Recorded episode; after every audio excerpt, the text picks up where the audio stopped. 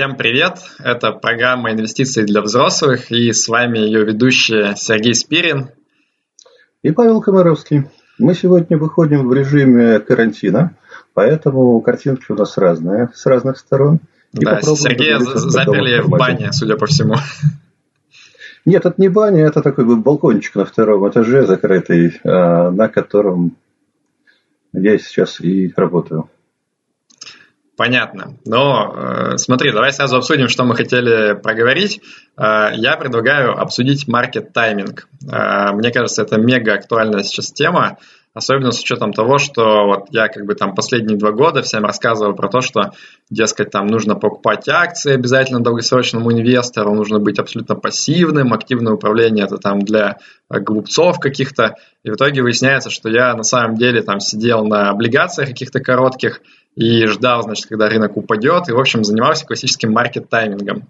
Э, ну, и меня за это многие журят, я хотел, во-первых, ну, в принципе, обсудить вообще, что такое маркет-тайминг, э, в каком случае его можно использовать, в каком не стоит, как вот ты относишься к моим каким-то жалким потугам к таймингу, э, ну и, может быть, там свое мнение тоже выскажешь по всему этому поводу.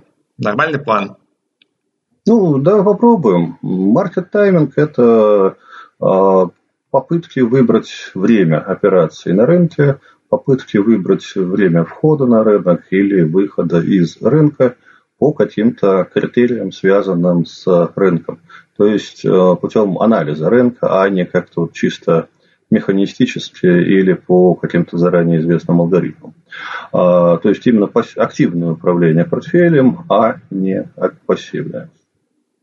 А, как я отношусь? Я думаю, что через это проходят, наверное, все, кто выходит на фондовый рынок. А я этой участи, честно признаюсь, тоже не избежал. И у меня в жизни был период где-то года там в 2-3, когда я еще только выходил на рынок. И несмотря на советы опытных бывалых людей купить акции и забыть про них – и даже не заглядывать в портфель, не дергаться, у меня был период где-то там года в 2-3, когда я пытался совершать более частые операции, ну, вплоть до там ежедневных или между днями, пытаясь э, заработать на э, котировках акций. Это было на периоде такого растущего бычьего рынка э, где-то там 2004, 2005, 2006, может быть, 2007 годы.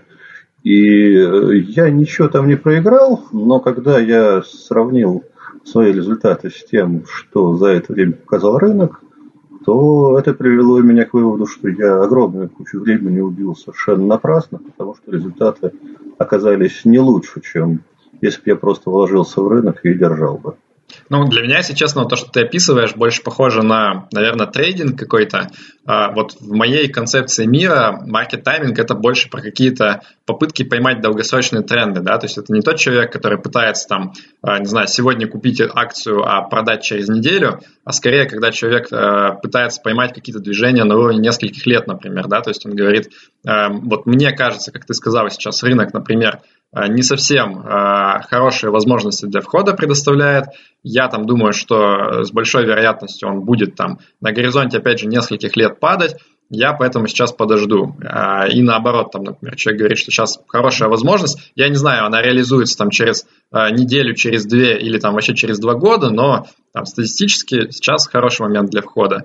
То есть, ну, как ты правильно сказал, человек, который пытается не просто вот как совершенно пассивный инвестор, да, он по сути агностик, он говорит, я не знаю, какая сейчас ситуация на рынке, да я, в общем-то, знать и не хочу. Мне достаточно просто знать, что э, я определю свой риск-профиль, я, значит, в подходящей пропорции купил себе активы в портфель, и я как бы их буду покупать независимо от рыночной ситуации. А маркет-таймер, он, соответственно, пытается как бы там проанализировать рынок, действительно найти какую-то неэффективность, да, сказать, что вот рынок неправильно оценил, получается, текущую ситуацию, он там вот этот рынок слишком дорого оценил, а этот рынок, наоборот, значит, он дешевый, я поэтому там сюда не буду идти, буду идти сюда. Вот как-то так, наверное. Ты знаешь, э, что мне здесь хочется сказать? Дело в том, что чем чаще э, спекулянт э, совершает операции, ну или маркет-таймер, тем быстрее он, как правило, приходит к пониманию, может он это делать или не может. То есть, если спекулянт на периодах там, внутри дня или между дней пытается обыгрывать рынок, и понимает, что он ну, со временем, да, а часто довольно много времени занимают попытки понять, что у него это не получается. То если человек пытается обыгрывать рынок на периодах там, в годы и десятилетия, то есть большая вероятность, что он придет к тому же выводу, но времени потеряет гораздо больше. И с этой точки зрения, в этом, кстати, довольно большие различия между а, техническим анализом и фундаментальным анализом с одной стороны, да, то есть вроде бы кажется, что технари, они работают на коротких промежутках времени, а фундаменталисты на длинных. Но при этом у технарей гораздо больше шансов э, сделать правильные выводы про себя и про свою способность обыгрывать рынок как можно раньше, чем у тех, кто занимается фундаментальным анализом. Потому что те, кто занимается фундаментальным анализом, рискуют ровно те же самые выводы сделать лет через там, 10, 20, 30, когда уже жизнь будет идти к пенсии и уже будет поздно э, корректировать э, свои действия на этом рынке. Но мне так кажется, что... Эм, а, еще, еще одна мысль. Когда ты брал у меня интервью где-то год-два назад, я помню, ты задал мне вопрос о том, а вот как же так может быть, что если я такой умный, подготовленный, там, эрудированный, начитавшийся книжек, играю в ту же игру, и что и куча людей, которые а, там более, наверное, глупые, Э, менее психологически подкованы, обладают меньше информации и так далее. неужели я не смогу их обыграть? И я вот тогда в интервью не смог найти правильного ответа на этот вопрос. А ответ на этот вопрос есть. Собственно, вопрос в том, а в какую игру мы играем. Да? То есть, если мы играем, условно говоря, в шахматы, то да, у подготовленного человека намного больше шансов э, обыгрывать э, тех, кто менее подготовлен. Гроссмейстер легко обыгрывает новичка. Но если мы играем, допустим, в казино, в этом случае шансы у умного человека больше, чем у глупого выиграть, или они одинаковы? На самом деле они одинаковы. И вопрос тогда сводится к другому. А насколько сегодняшний рынок ближе к, к шахматам, чем к казино, или наоборот? И вот те исследования, которые я видел, да, а, они говорят, что рынок, э, современные рынки, которые эффективные рынки, на которых огромное количество участников, они гораздо ближе к казино, чем к шахматам. Ну смотри, э, тут, тут два момента, э, на мой взгляд. Значит, э, первое, что ты понимаешь под казино, да, то есть в казино на самом деле люди играют в разные игры. И есть там, например, рулетка, а есть покер. Вот. Ну, я говорю, рулет, рулетка, да, ну, там, где умение вообще не, не играет никакой роли, а мы имеем чисто случайный процесс. Окей, ну я тогда отвечу на рулетку сначала, а потом попытаюсь обосновать, почему, на мой взгляд, инвестиции это не рулетка. А вот если ты считаешь, что инвестиции это действительно игра в рулетку, то тогда на самом деле все вот эти дебаты про то, а стоит ли заниматься маркет-таймингом, не стоит, они, в общем-то, ну, немножко бессмысленные в том плане, что ты как бы не можешь проиграть, да, то есть вот э, нет человека, который может прийти, встать за стол с рулеткой и специально все проиграть, то есть, ну, вот невозможно это сделать, ты в худшем случае получишь те же самые результаты, что и все остальные, просто ты как бы потратишь, э, ну, чуть больше времени, да, вот в этом, наверное, будет основной убыток, здесь с тобой согласен. Но мне-то на самом деле кажется, что э, игра в инвестиции это гораздо больше похоже на покер. То есть в покере тоже, вот если ты смотришь каждую конкретную там раздачу, да, каждую конкретную руку, э, ты видишь, что там, ну, элемент случайности огромный, да, то есть там даже самый э, глупый игрок может легко на отдельной раздаче победить там самого профессионала в покере. А различие, оно возникает тогда, когда ты смотришь вот длинные цепочки раздач, когда там люди сыграли, например, там тысячу раз, тогда у тебя э, будет совершенно очевидно, что профессионал гораздо лучше играет. Но это будет не сразу понятно, да? Э, то есть Почему похоже на покер? Да? Мне кажется, что в инвестициях тоже тебе очень сложно там на краткосрочном периоде что-то там угадать, какую-то сделать правильную ставку и так далее. Но это всегда будет игра в вероятности. Да? То есть хороший инвестор, он всегда оценивает текущие вероятности в каком-то разрезе и делает вероятностные ставки. Да, он будет проигрывать в большом количестве случаев, но как бы статистически, если он правильно все делает, он как бы должен скорее выигрывать. И на самом деле позиция пассивного инвестора это тоже как бы некая покерная ставка. Да? То есть ты говоришь, что я проанализировал историю я понимаю как бы вот теорию, как все работает, и я полагаю, что если я буду все время ставить там вот на акции, грубо говоря, да, там все именно красное, то я буду в среднем скорее там побеждать, да, чем проигрывать. Вот, поэтому, ну, на мой взгляд, как бы вот хороший покерный игрок и хороший инвестор, теоретически, если он уверен в том, что он хороший, это действительно так, он имеет шанс э, статистически обыгрывать плохого игрока. Другой вопрос, как бы, как тебе понять вообще, ты можешь или нет. Вот здесь большая, конечно, проблема кроется. Знаешь, Павел, я бы с тобой поспорил по поводу того, что в казино нельзя проиграть. А на самом деле есть очень простой способ проиграть в казино на рулетке где-нибудь. Да? Надо просто играть как можно больше, как можно чаще, делая как можно больше ставок там. А если еще есть возможность там с большим плечом, занимая под это деньги, и рано или поздно твой капитал уйдет э, в пользу организаторов этой игры казино. Согласен. То же самое происходит на финансовых рынках. То есть, э, чем чаще операции проходят, тем больше денег уходит брокеру, а, бирже, там, каким-нибудь доверительным управляющим, консультантам, которые дают советы и так далее. И в этом смысле э, я не вижу большой проблемы проиграть, если мы действительно говорим, например, про проведение частых операций. Сложно проиграть, если мы действительно там совершаем операции редко, в долгую, действительно, вот там выбрать какого-то эмитента, который заведомо покажет ужасные результаты, да, это будет довольно непросто, потому что рынок э, там, вмешивается своим случайным образом. Вот. Но проиграть деньги путем проведения частых операций на самом деле легко. И к этому именно индустрия нас и подталкивает. Согласен, но я поэтому и сказал, что вот мне сейчас не хочется обсуждать вот этот вот тайминг, там, э, когда люди ежедневным да, тренингом занимаются. На мой взгляд, ну, э, э, кто-то на самом деле, может быть, умеет это делать, но мне, если честно, не очень интересно это. А вот мне интересен именно более такой долгосрочный маркет-тайминг. Давай я попробую несколько аргументов привести, которые, наверное, ну, как бы меня подталкивают к тому, чтобы этим заниматься, и ты просто скажешь свое мнение про это.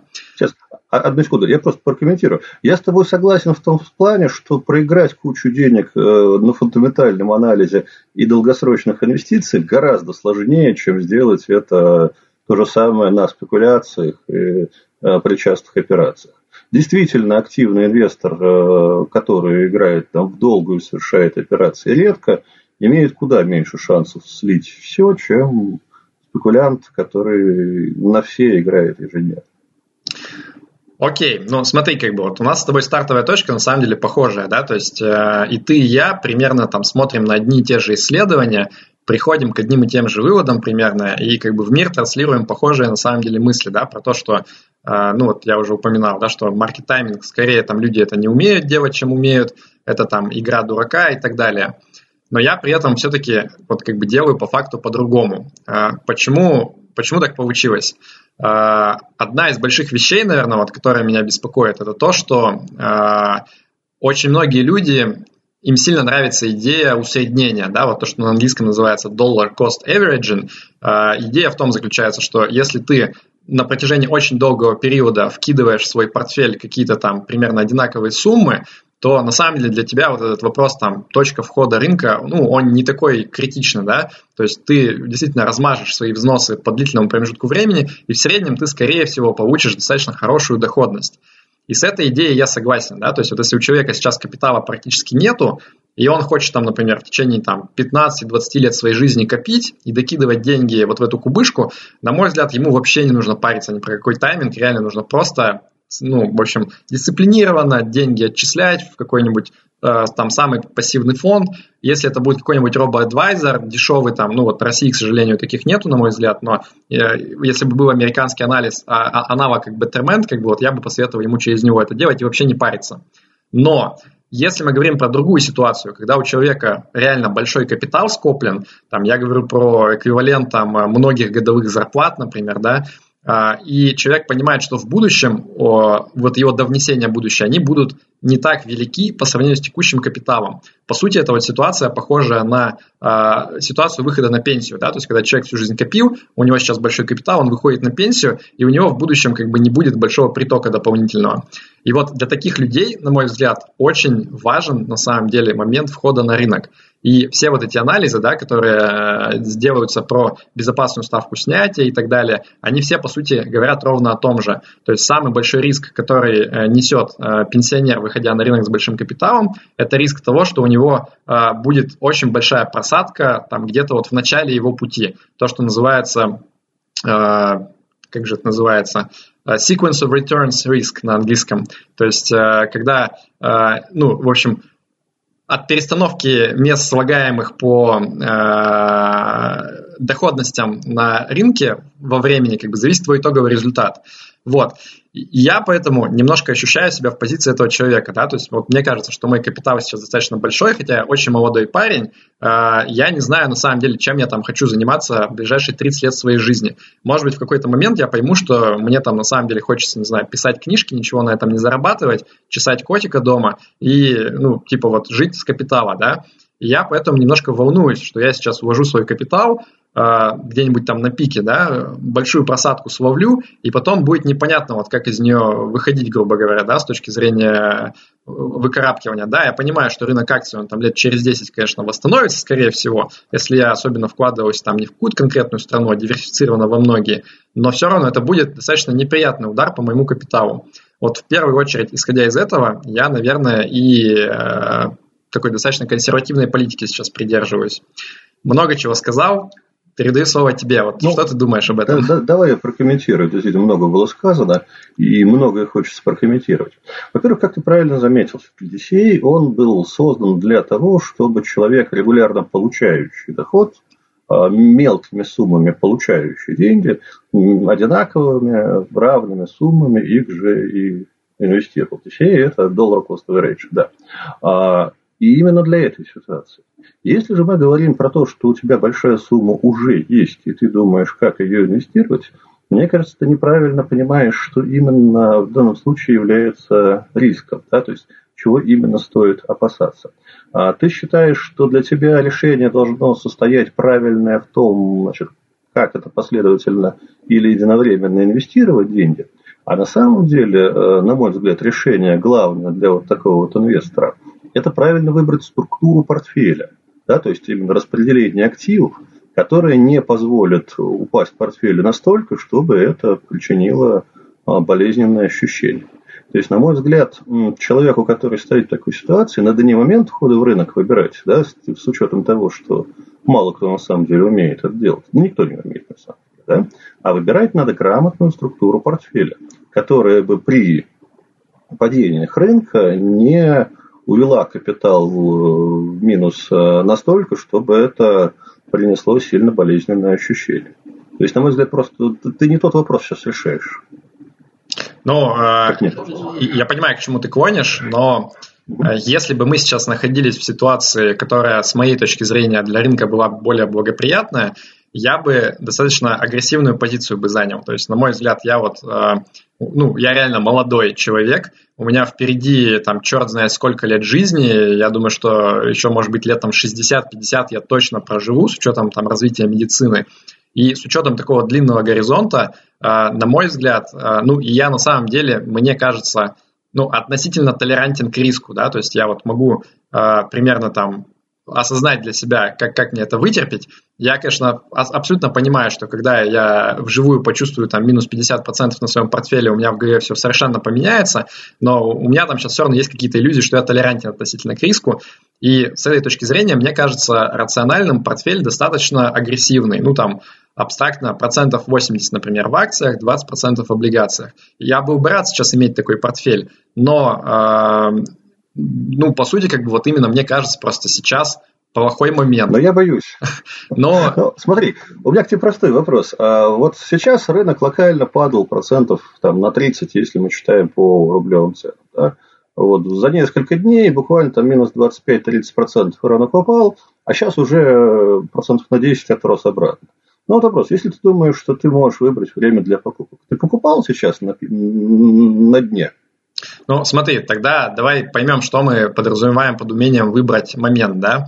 А, я уверен, что нет таких людей, которые идеально способны хоть дно, хоть э, пик поймать. И... Ну, как? Ну, ну ты покупал сейчас? Нет, нет, я вот не покупал. Последние я... две недели. Я не покупал, я просто тебе пытаюсь сейчас э, описать скорее свою концепцию, да, то есть э, если ты думаешь, что я вот выступаю за то, что я такой охрененно умный, я могу там э, продать, грубо говоря, на пике и купить на дне, то я прекрасно понимаю, что ну ничего подобного, то я не смогу и я не верю, что кто-то может на самом деле. И в этом смысле, мне кажется, мой пример, вот он хорошо показывает, как работает в реальности маркет-тайминг. То есть я там примерно два года назад взял и продал все свои акции, да, то есть вот я решил в тот момент, что, блин, э, похоже, достаточно рискованная ситуация складывается, я, наверное, обожду в облигациях. После этого я успел уже пережить э, падение 2018 года, декабря, я тогда ничего не купил, э, потому что я ожидал, что будет падать ниже. Вот сейчас наступило как бы еще одно падение, еще более суровое, чем было в декабре 2018 года. Я как бы опять, опять да, я опять ничего не купил. То есть пока, вот если сравнивать с ситуацией, которая была там типа два года назад, я скорее, наверное, там больше в плюсе, да, своего решения. То есть я типа как бы поймал, э, ну типа избежал вот этого кризиса, да, э, опять же, заметь, с э, разницей в два года, да, то есть я ошибся на два года. Это, ну, как бы нифига не точное предсказание. То есть я, естественно, я даже нельзя говорить, что я что-то предсказывал. Я просто как бы сделал вероятностную ставку. Мне сейчас нужно еще когда-то войти, и это вторая гигантская проблема. То есть э, я вот про это недавно как раз написал большую статью про то, как вот я думаю про то, как нужно, когда нужно входить, да. И я прекрасно понимаю, что я, скорее всего, точку входа, ну, как бы тоже не поймаю. То есть э, есть вообще плохой сценарий, вот как ты сказал, да, что сейчас все начало расти, и, возможно, оно и не будет дальше падать. Я как бы в это не верю, но я прекрасно понимаю, что, конечно же, такое может быть. И вполне возможно, что пройдет еще там полтора года, и я вот, как написал в статье, все-таки куплю акции, и я реально пропущу там три с половиной года неплохого роста, просто потому что я пытался там быть самым умным. Это вполне возможно. Но а, вполне возможно, что и обратная ситуация будет, что рынок опять будет падать, я куплю в какой-то момент, согласно тем правилам, которые я сформулировал, но а, рынок после этого упадет еще гораздо глубже и будет там падать год, например, спустя, да, и я куплю не на дне, а где-то вот там посередине падения. То есть вот я, по сути, на это надеюсь, да, что я просто смогу там купить ниже текущей точки. Я прекрасно понимаю, что я сто процентов не угадаю никакое дно. Я даже как бы, ну, не собираюсь пытаться. Поэтому, ну, да, я с тобой согласен.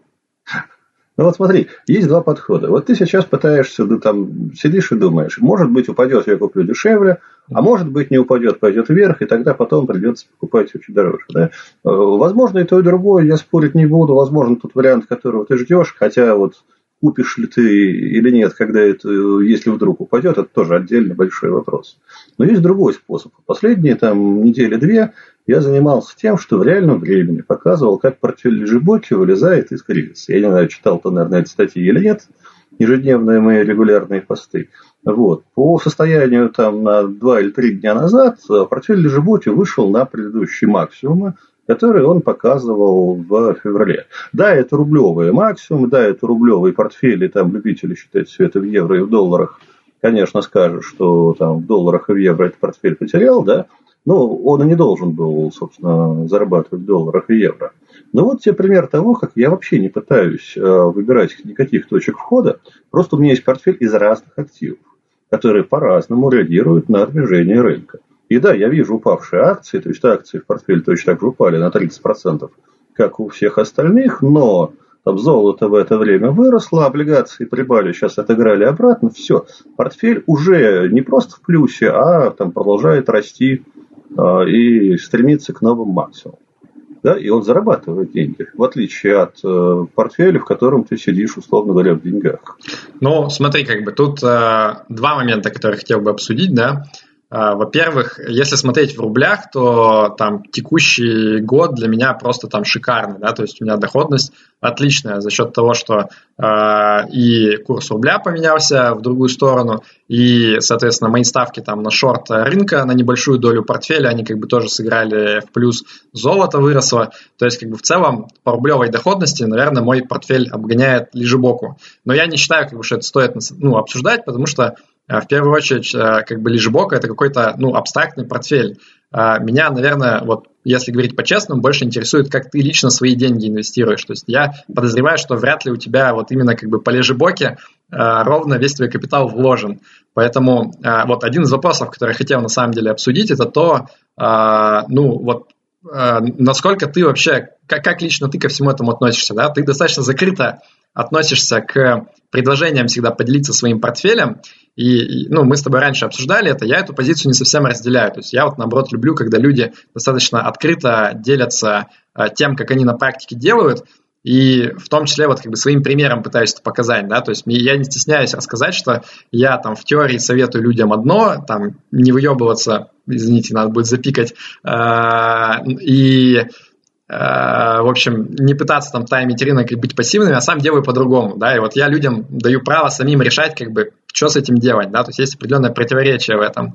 И я бы хотел, чтобы ты просто рассказал, вот как ты все-таки относишься э, вообще Э, допускаешь ли ты, что ты какие-то э, корректировки в свой портфель вносишь с учетом там, текущей ситуации? Потому что, исходя из того, что ты периодически пишешь там, про то, что ну, там, не стоит вкладываться в переоцененные рынки и так далее, у меня есть ощущение, что, возможно, ты все-таки как-то что-то делаешь со своим портфелем периодически. Ну, мы вернулись к вечному вопросу о том, что же, что же в портфеле у Спилина, да, про что никак не хочет рассказывать. У нас балансированный портфель из разных классов активов. Это, конечно, не лежебока а по структуре. Вот. Я неоднократно говорил, что лежебок это вообще не тот портфель, который всем подойдет. Не подойдет он и мне.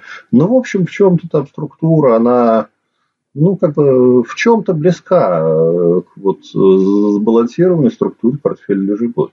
То есть я смотрю на там, свой сегодняшний портфель, и он тоже вполне меня устраивает и не толкает к тому, чтобы совершать каких-то э, судорожных движений, там, пытаться в нем что-то менять. Окей. А... То, то, что я готов говорить про свои вложения, потому что я уже говорил, да, я, я не хочу, чтобы э, люди ленивые просто пытались повторять, э, не потому что мне жалко, а потому что они на этом попадут. А портфели разные у разных людей. Окей, смотри, еще раз перефразирую тогда вопрос. Угу. А, вот все-таки ты, когда а, составляешь свой портфель, ты, вот как ты сказал, просто сформировал, исходя там своих, э, своей толерантности к риску там и, не знаю, ожиданий общих доходности активов, э, сформировал портфель и ничего не меняешь, или все-таки ты допускаешь, что э, там, не знаю, глядя, например, на кейп Америки, ты меняешь э, долю Америки и не входишь в этот рынок, или ты, в принципе, например, там занимаешь чуть более защитную позицию, там больше переводишь в облигации в золото. То есть как вот ты к этому подходишь? Ну, смотри, я считаю, что э, вот классические варианты распределения активов, они должны браться за основу. Да? То есть, когда вот человек, особенно там новичок, приходит на рынок, не понимает, что ему делать, ему нужно взять и совершенно классический портфель по советам сформировать. Вот. Дальше. Вот сказать, что у меня вот чисто там классический портфель, я вообще никогда ничего не делаю, но это будет, наверное, неправда, это я совру, если я так скажу. Вот. Но при этом я считаю, что э, любые эксперименты, они, ну, эксперименты даже не, не то, что вот я там пытаюсь там спекуляции пускаться, а то, что вот ты сказал, да, там, там сдвинуть долю Америки Э, там, в меньшую сторону, может быть, да, может быть, там чуть-чуть там где-то там увеличить долю облигаций или золота, там, или наоборот уменьшить, они должны быть как бы вариациями относительного правильного распределения активов. Причем такими вариациями, которые не отклонились бы далеко от классического положенного инвесторовых распределения активов. В общем-то, у меня так и есть. Меня тоже иногда тянет немножечко там что-то сдвинуть. Иногда это вот реально это очень редко. То есть я реально совершаю операции, ну, не чаще, чем где-то раз в полгода, в среднем, наверное, так, да. А вот.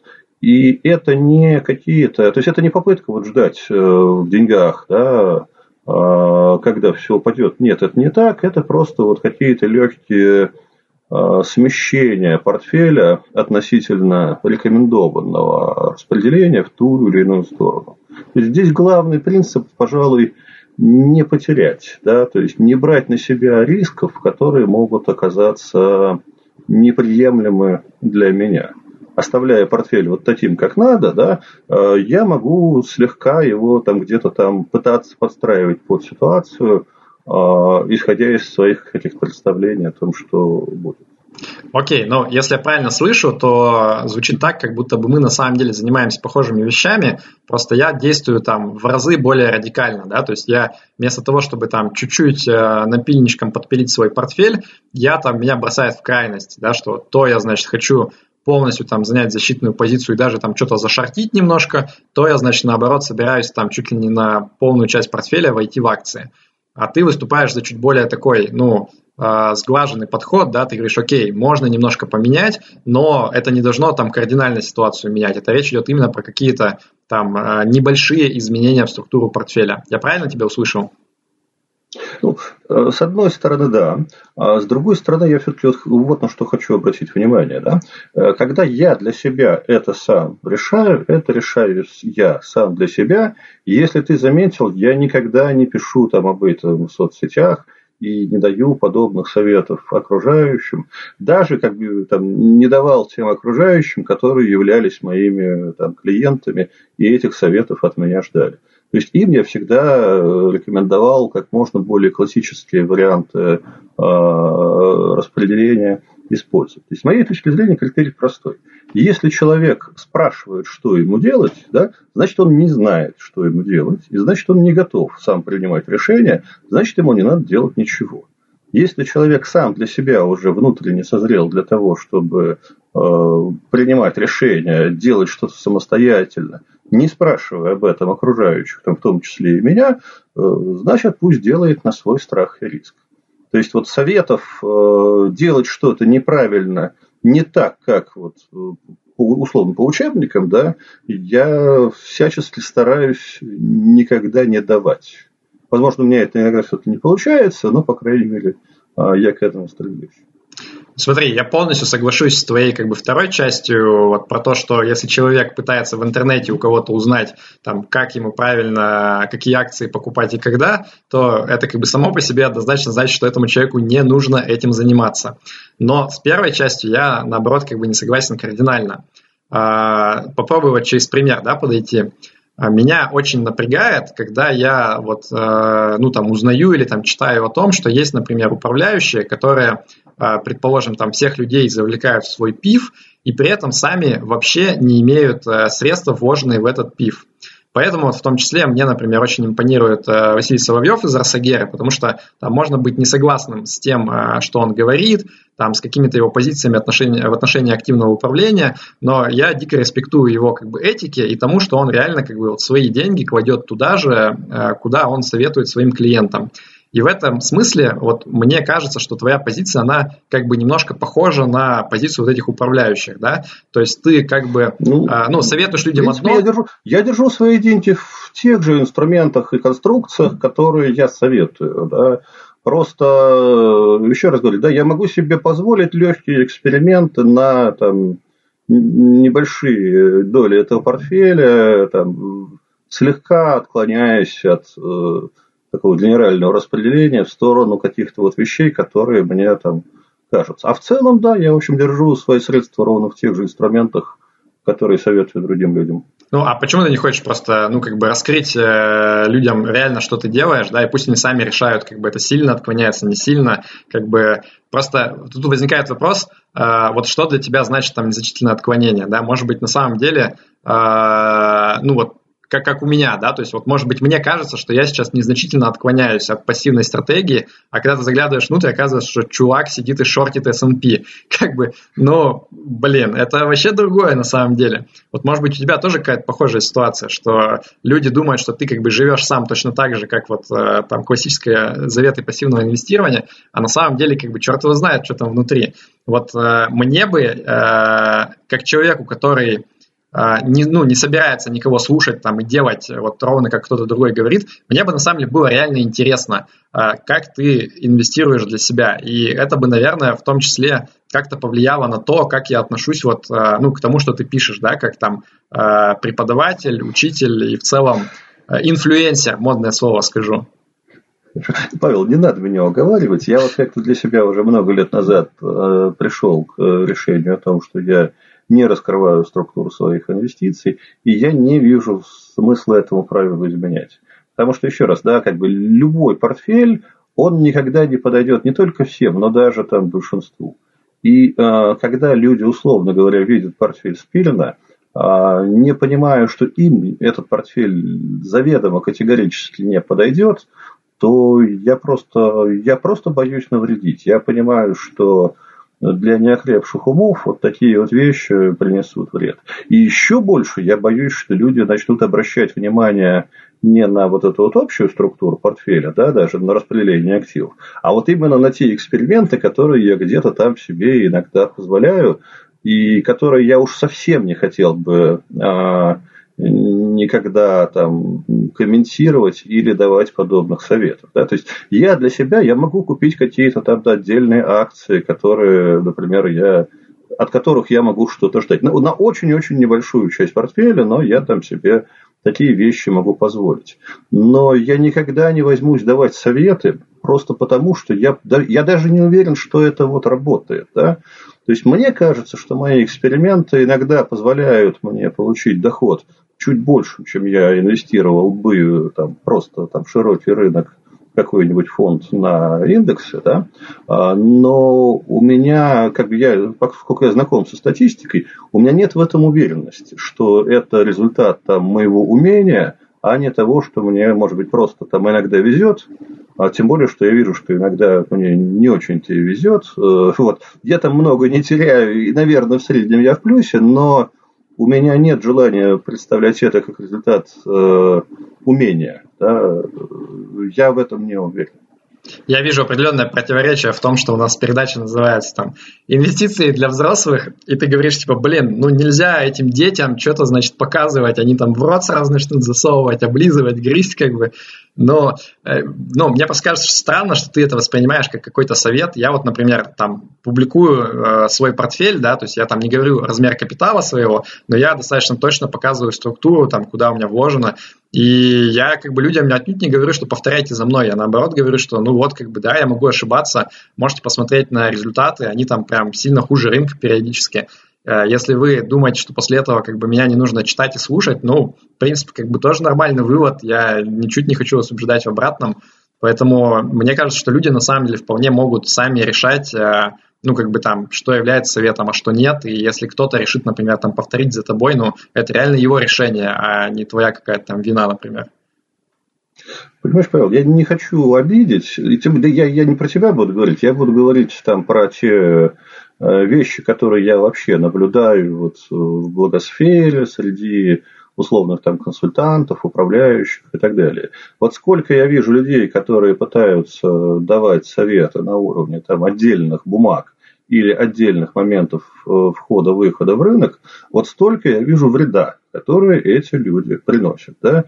И там то есть я понимаю в чем-то, наверное, их какие-то положительные стороны, которые они несут рынку, но при этом для меня вот именно эта деятельность, да, не попытка там научить и рассказать общие принципы, а попытка дать людям совет, что вот, вот сегодня покупай транснефть, а ты продавай норникель, да, вот, э, на мой взгляд, э, такие вещи несут именно вред, а не пользу тем, кто их читает. И я не хочу себя ставить в ряд э, вот этих вот людей, дающих, по сути, вредные советы. То есть то, что я сам считаю вредным, причем от лица многих уважаемых, в общем, в целом многих людей, да, то есть не откровенно там болтунов, аналитиков от э, инвестиционных контор, а людей, вот, которые тоже являются там инфлюенсерами, как ты это назвал, да, к которым прислушиваются, люди с авторитетом. Я вижу, что как только они скатываются до уровня рекомендаций там, по отдельным бумагам, вот с этого момента они там перестают нести миру пользу и начинают нести вред. Моя точка зрения. И я не хочу вот как бы включаться, вставать в ряды этих людей и делать то, что я сам считаю неправильным. Хотя покупать я при этом что-то могу покупать для себя.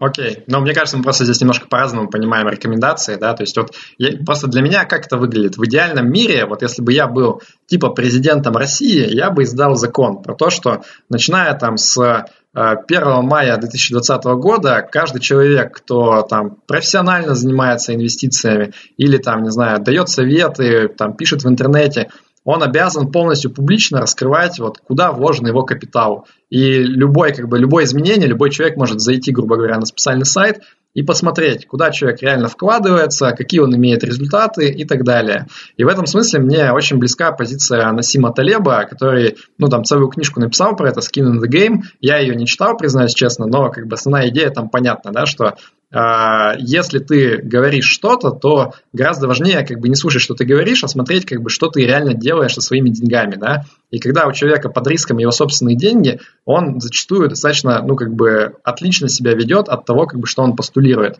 Поэтому, как бы, ну, я понял, что у нас здесь с тобой просто реально разные позиции, да, я, видимо, ничего от тебя не добьюсь, э, и это как бы нормально. Я просто хотел, чтобы мы хотя бы эту дискуссию поимели, вот Хорошо. почему реально мы по-разному как бы к этому относимся. Мне кажется, это довольно интересно. Хорошо, я против дискуссии ничего не имею. Окей. Я надеюсь, мне как получилось свою точку зрения объяснить. Э, насколько это там близко тем, кто это будет смотреть, это уже решать не мне. Окей, мы с тобой не договорились, кстати, будем ли мы делать конкурс. Ну, наверное, у нас призов сейчас нету из-за карантина. Ну, а... слушай, да, я уехал из офиса, вот, все осталось в Москве. У меня, кстати, ну, давай, не будем экспромт а, делать. Да, я, у меня я есть хотел... лежит вот одна книжка, которую можно было бы подарить, и мне ее даже не жалко. Но поскольку мы не договорились об этом, Окей. не буду я сейчас это делать. Я просто хотел предложить сделать конкурс про то, типа, уговорить Сергея Спирина раскрыть свой портфель, победитель а, нет, нет, нет, нет, нет, это, это я не готов делать ставки, это точно. Вот. Понятно. А книжка, которая у меня на даче тут э, чудом оказалась, э, которая лежит и которую не жалко, это Тони Робинс, на самом деле. А. Э, непоколебимая. Я точно понимаю, что я не буду ее перечитывать. Но эта книжка на самом деле неплохая. То есть, если из нее выкинуть весь пафос, то мысли там, в принципе. Ладно, давай в следующий раз ее разыграем тогда. Э, давай Хорошо, вернемся... Мы, мы с тобой договоримся об этом заранее, а, наверное, да. Ок, да. Давай вернемся к маркет-таймингу. Мы немножко ушли там в какие-то личные перипетии судьбы с тобой. Давай. А, но я бы хотел обсудить, вот я там аргумент, да, привел за маркет-тайминг, а, и еще что хотел сказать, на самом деле, из аргументов за, а, наверное, вот даже для меня больше маркет-тайминг не про то, как заработать больше, да, а про то, как снизить риск. То есть, э, по сути, для меня маркет-тайминг это некий инструмент, а, ну, в определенные моменты, когда вот я, я в целом как бы хочу быть агрессивным инвестором, да, хочу вкладываться в долгосрочные инструменты с хорошей доходностью и большим риском, типа акций, но я вижу как бы плюс в том, чтобы в моменты, когда вот в мире складывается такая ситуация, что вероятность там больших посадок, она все-таки больше, чем обычно значительно, в этот момент мне хочется становиться чуть более консервативным и э, вот за счет этого там свой капитал немножко защищать. Я думаю, что эта стратегия, она в итоге мне вряд ли даст там сильно большую доходность, э, но я надеюсь, что она просто меня несколько защитит от больших просадок. То есть это вот как бы, ну, чуть пояснить хотел цель того, чем я занимаюсь, да. А, и ну, я понимаю цель, но вот исследования показывают, что эффект при этом достигается, как правило, противоположный. Вот смотри. Риски на самом деле увеличиваются. Давай, давай про исследования. А, вот бытует такое мнение, что типа а, все люди плохо маркет таймят, да? Я вижу в этом определенное противоречие с гипотезой эффективного рынка. Да? То есть эффективный рынок, по сути, говорит, что э, ну, в общем-то, тебе на рынке все инструменты должны как-то выравниваться по показателю э, доходность к риску, да, и если ты как бы принимаешь какие-то решения, когда там входить-выходить, то в среднем ты будешь их как бы неплохо, нехорошо принимать, ты просто будешь их случайно принимать. А, и мне интересно, вот когда ты говоришь про то, что в среднем люди не могут этого делать, как бы на какие исследования ты ссылаешься, потому что вот я знаю как минимум про одно исследование Долбара, которое реально как бы ужасное с точки зрения методологии, оно как бы там ну, математически абсолютно неправильно считает и приходит к каким-то странным абсолютно результатам. И я на самом деле вот на вскидку э, не так много могу назвать прям крутейших исследований, которые вот там однозначно ставят там, точку в этом вопросе. Вот мне было интересно узнать ну, у тебя, как бы, смотри, на что опираешься ты. Э, смотри, ну, если говорить про исследования, то там не один долбар, я видел там и другие э, работы на эту тему. Ну, вот на, на сайте, например, у меня лежит там переводы Майкла Мобусина, который сам, по-моему, делал эти вещи и не ссылаясь на долбар. По-моему, от Morningstar такие вот публикации регулярно происходят. Но на самом деле вопрос для меня тут даже не так стоит. А дело в том, что есть на рынке распределение результатов между проигравшими и победителями. И это распределение, оно не является нормальным. Оно как бы ближе к логарифмически нормальному, у которого длинный, длинный правый хвост и короткий левый хвост. И это приводит к тому, что существенная большая часть э, скажем, игроков, сейчас будем говорить так, на этом рынке, да, будут иметь результаты хуже среднего. При этом небольшая часть э, теоретически может иметь результаты лучше среднего и сильно лучше среднего, но если мы говорим про процентное соотношение, условно, людей, которые обыграли рынок и людей, которые рынку проиграли, просто при случайном э, выборе, да, вот мы имеем какой-то случайный процесс, э, и люди играют друг с другом. Оно не 50 на 50. Оно где-то там 75 на 25 или около того. То есть там три четверти людей э, вот просто чисто математически, без всяких исследований, да, должны проигрывать рынок. Ну, ты сейчас, э, ты сейчас опять же говоришь про доходность, да, то есть вот если вернуться в мою парадигму, да, когда ну, я говорю, что, что я на самом деле как бы рассматриваю маркет тайминг скорее как способ избежать больших рисков, да, то вполне возможно, что вот эти вот люди, которые оказались там в левом хвосте, они э, проиграли по доходности, но с точки зрения риска доходности, вполне возможно, они как бы и не проиграли, да, то есть они э, за счет того, что они чуть-чуть пожертвовали доходностью, они, например, избежали больших просадок, которые там для них были не совсем приемлемы. Ну, мне сложно вот это комментировать, потому что как бы в сочетании с риском я не очень сейчас представляю, как это анализировать. Но вот чисто по доходности, то есть это вот как бы чисто математический факт, который даже, на мой взгляд, не нуждается в, в исследовании. Просто как бы большинство людей будет э, рынку проигрывать. Окей, я, я не а, берусь Меньшинство будет выигрывать и выигрывать много вот столько, сколько проигрывает э, большинство. При этом индустрия получит свой доход при любом раскладе, и чем больше будет совершаться операций, тем больше денег будет перетекать из карманов инвесторов в карманную индустрию. Давай договоримся, что мы в комменты тогда, ну, в описании к видео накидаем ссылки, да, про которые ты говорил, про вот эти вот исследования там Мабусина, Morningstar, чтобы люди могли ознакомиться. А... Ну, вот то, что найду, да, потому что сейчас там что-то я сохранял, что-то не сохранял, вот попытаюсь там у себя на сайте найти. А вот, Окей. Что найду, а... кинуть. Давай я накидаю несколько обратных аргументов против маркет-тайминга, как бы что, на мой взгляд, ну, позволяет его критиковать а, с большой точки зрения. Во-первых, это вот издержки, да, которые ты упомянул. А, я думаю, что это прям большой камень в огород таймеров, когда ты понимаешь, что, ну вот в принципе, издержки там на брокерские комиссии и на спреды, если ты используешь достаточно такие ликвидные инструменты, мне кажется, это на самом деле сейчас пренебрежимо мало. То есть сейчас э, комиссии брокеров достигли таких размеров, что если вы не обслуживаете там у Тинькова какого-нибудь с тремя десятыми процентов за сделку, в остальном как бы у всех почти брокеров вот это прям очень маленькие комиссии для тех, кто торгует там не знаю, раз там в полгода, в год, да, если ты, естественно, ежедневно делаешь, там на это нужно делать поправку. Но если ты делаешь там пару сделок в год, мне кажется, можно прям пренебречь этим. Но вот налоговые последствия, они, конечно, гораздо более серьезные. То есть, если ты из-за маркет-тайминга вынужден э, сейчас нести то налоговое бремя, которое ты, возможно, бы там в другом варианте понес бы там гораздо позже, то это, по идее, должно достаточно существенно влиять на твои результаты. И вот с этой точки зрения, мне кажется, что даже если ты ну, как бы в среднем там делаешь половину плохих решений, половину нормальных, из-за вот этих вот транзакционных издержек, в том числе налогов, наверное, маркет тайминг должен давать отрицательный результат. Я как-то вижу это так, наверное. Ну, тут я с тобой скорее соглашусь, что тут есть и те, и другие издержки, да. Э, да, налоговые издержки тоже не менее важны, про них очень часто просто забывают.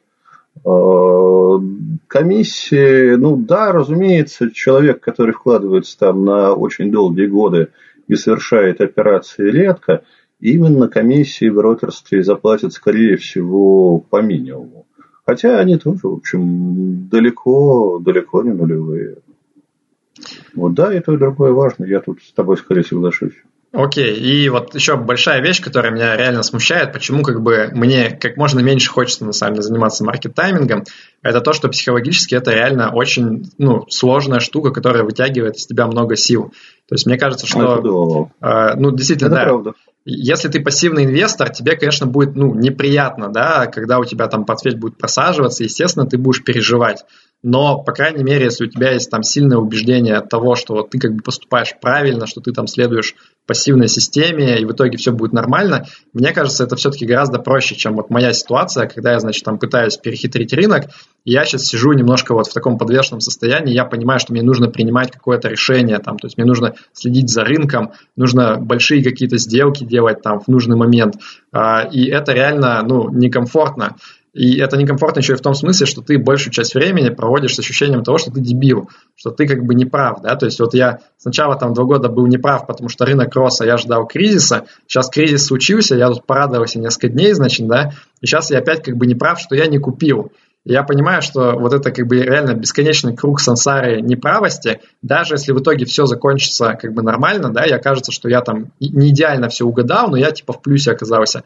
Тем не менее, большую часть времени э, я страдал, как бы, да, то есть я себя чувствовал идиотом, и меня все время подмывало какие-то решения принимать там непонятные, может быть, поспешные и так далее. Вот, и, и на самом деле это... Ты знаешь, Сейчас. Ты вот употребляешь слово «страдал», и в чем-то ты, наверное, прав. Но на самом деле вот все вот эти вот эмоциональные качели, да, там угадал, не угадал, выиграл, проиграл, там хорошо, плохо. Э, тут интересный момент в чем, что когда они вообще возникают, да, то есть в организм выбрасывается определенного рода внутренняя наркота, которая, как бы, с одной стороны, вот ты называешь словом страдание, а с другой стороны, это вот уж такое мазохистское в чем-то страдание, вот, которое на самом деле людям приносит удовлетворение, и им вот этого вот внутреннего наркотика на самом деле не хватает. И гэмблинг, он вообще возникает вот э, чисто из этого, когда человек подсаживает себя на постоянную выработку вот этой вот внутренней наркоты, которая вызывается э, перепадами состояния от э, эйфории к панике и обратной. И чем больше как бы, человек занимается там гэмблингом, да, ну или трейдингом, что, в общем, примерно то же самое у многих, а вот, тем больше он на этот вот э, наркотик подсаживается. И поэтому как бы гэмблинг э, реально считается болезнью, официально признанной Всемирной организацией здравоохранения. Ну вот я точно могу сказать, что как человек, который там немножко этого хлебнул, я понимаю, что там при любой возможности я бы, конечно, хотел этого избежать, да, поэтому я и пытаюсь там вот сейчас немножко в моменте что-то такое сделать, но в целом я бы очень хотел там все вложить в какую-то структуру э, портфеля, да, сделать аллокацию и не трогать это там минимум лет 10, там, пока я опять не замечу, что вообще что-то плохое происходит, там прям вопиющее. Вот, и ну, еще, а, еще важный момент, который хотел отметить, это то, что очень многим людям, с которыми я вот это обсуждаю, да, кто э, сам на самом деле там сильно не инвестирует, да, но вот подумывает об этом, почему-то людям кажется маркет-тайминг абсолютно простым занятием, что вот они, они смотрят просто на график прошедший и говорят, блин, ну было же очевидно там в 2008-2009 году, что нужно было там прям покупать очень сильно, и было прям понятно, что все это будет расти, и наоборот, там, не знаю, какой дебил входил в рынок в 99 году, там же видно, что все было завышено, что эти доткомы все рухнут, и мне очень смешно это слышать, потому что, э, во-первых, люди не понимают, что в моменте абсолютно все по-другому ощущается, и ты никогда не уверен, там, вот, какой бы ты ни был там гений, даже если ты принимаешь правильное решение, ты абсолютно не уверен, что это действительно так случится в тот момент. Потому что реально как бы ты задним числом потом у тебя в голове все эти там винтики за ролики по-другому перестраиваются, и ты начинаешь там и сам верить, и другим людям рассказывать, что я там, значит, предугадал то-то и тогда-то, а в моменте ты ни черта на самом деле не понимал, что происходит. Это как бы первый момент. А второй момент, что э, вот эти вот простые правила, которые, ну вот, вот людям интуитивно кажется, они смотрят на график, они смотрят на это падение, им интуитивно кажется, что вот же как бы дно, его просто понять. Но реально как бы это невозможно. Э, невозможно это предугадать, если даже человек просто попытается хотя бы там backtesting какой-то сделать, да, вот придумать для себя просто некое правило, э, типа там вот три критерия, по которым я пойму, что это дно и куплю. Они поймут, что э, это очень сложно, и ты даже на backtesting е ну, не так уж просто это подобрать все эти параметры. Вот, поэтому э, я очень скептически отношусь к тем, э, кто думает, что он сможет там на уровне какой-то интуиции, там, что вот он просто будет смотреть новости и в какой-то момент решит, что вот пора покупать там или пора продавать. Мне кажется, это полная фигня, и единственное, как это может работать, когда ты реально как бы вот в спокойной обстановке заранее для себя там какие-то правила сформулировал, и ты как бы, ну, их придерживаешься. Тогда хоть какая-то надежда есть, что ты там хотя бы не сильно там проиграешь, да, и какие-то правильные решения примешь. А если ты думаешь, что ты вот будешь такой там Волк с Уолл-стрит на ходу все решать, как бы, ну, это путь, мне кажется, вообще в никуда. Ты знаешь, э, я не помню сейчас уже источник, но я видел ссылки, проводились такие эксперименты, когда людям подсовывали э, реальные графики из прошлого, но без указания там, года, да, то есть вот просто чистый график. И вот скажи, там, вот сейчас это пойдет вверх или вниз, да, при этом этот график брался из соответствующей рыночной ситуации, просто испытуемым не было известно, к какому именно году, там, какой стране и так далее это относится. Ну и результаты были плачевными вот, э, предсказаний э, результатов. Они показывали, что, ну, во-первых, они как показывали, что там технический анализ это полная фигня, потому что ни один технический аналитик достоверно сказать, там вот дальше пойдет вверх или вниз, как правило, не мог. Ну, фундаментальным анализом, понятно, просто в графиках не пахло. Но да, это очень сложно. На мой взгляд, невозможно. Да. Это вот как угадывать в казино, куда вы шарик. Окей, ну на самом деле, наверное, вот основные мысли, которые я хотел сказать, давай тогда я подытожу свою позицию еще раз. Mm-hmm. То есть я думаю, что в долгосрочном периоде вот это все заигрывание там с маркет-таймингом, попытки найти людей, которые вам расскажут, как правильно им заниматься, это все достаточно реально глупая вещь, я, ну, как бы никому не советую, наверное, это делать. А, я сам немножко реально, ну, не немножко, я действительно достаточно сурово занимаюсь маркет-таймингом, как ты правильно заметил, я вот ничуть не считаю, что кто-то должен следовать за моим примером, и я очень большую долю вероятности на самом деле, общем, присваиваю тому, что я могу в итоге, ну, типа ошибиться, да, и окажется, что вот время прошло, я потерял много доходности, я просто как бы, ну, реально какую-то глупость совершил. Такое вполне может быть. Вот. И особенно я хочу обратиться к тем, кто ну, мне кажется, вот многие, кто смотрит мой канал, там и твой, наверное, тоже твои статьи читают, многие из этих людей, они на самом деле не имеют прямо сейчас гигантский капитал, это скорее люди, которые сейчас ну, там, подумывают о том, чтобы научиться, чтобы начать потихоньку инвестировать и так далее. И вот мне кажется, что таким людям точно не стоит э, думать про то, что вот, о боже мой, сейчас там кризис, и нужно обязательно сейчас там обождать, и вот дождаться какого-то момента, когда я начну инвестировать. Вот это очень глупая позиция. Лучше как бы сейчас заходить с теми деньгами, как бы, которые, ну, там, не гигантские, но на которых вы можете там потренироваться, посмотреть вообще, как работает фондовый рынок, попробовать составить портфель, посмотреть в итоге, какие получите вы результаты там через год, через два. Это будет гораздо ценнее для вас, чем какие-то попытки там вот э, войти впервые в жизни в рынок и именно так, чтобы вот еще прям был идеальный момент. Вот это реально ну, вы не сможете, и вы в долгосрочном периоде с точки зрения там опыта и жизненного и мудрости и знаний вы потеряете скорее. Примерно так. Ну вот, видишь, мы пришли к правильным выводам, конец. Окей, ну ты еще что-нибудь добавишь напоследок? Да не, все правильно сказал, и, и добавить тут на самом деле нечего.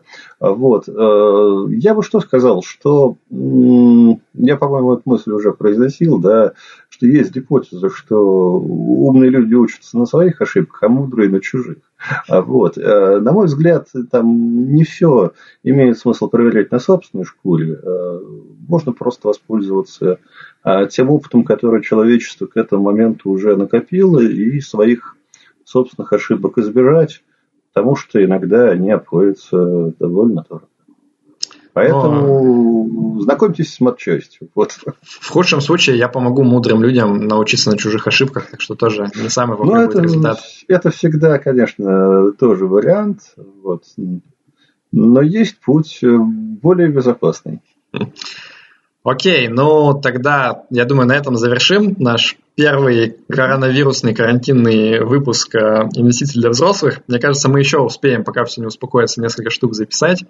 Вот, так что если есть... Да, э, мне кажется, это надолго, поэтому можно будет продолжить вот такого вот рода эксперимента.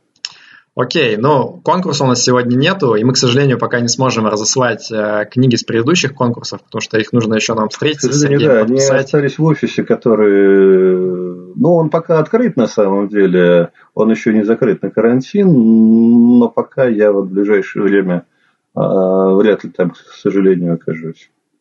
Но, Но потом, как бы, все, все, все, что обещали, вышли. Да, да, однозначно вышлем. А, я просто хотел сказать, что даже без конкурса будет прикольно, если вы напишите в комментариях вот свое отношение к тому вопросу, который мы сегодня обсуждали. То есть вообще, как вы как вы относитесь к маркет-таймингу и практикуете ли вы сами, и в каких ситуациях вы думаете, это можно делать или наоборот ни в коем случае нельзя делать. Очень интересно было бы услышать, особенно от тех, кто а, ну, вот, там, не является каким-то там трейдером и спекулянтом, а скорее вот ближе к нашей с Сергеем позиции, то есть старается больше вот пассивными инвестициями заниматься. Но я подозреваю, что все равно некоторые люди балуются немножко этим, э, как вот примерно и Сергей писал.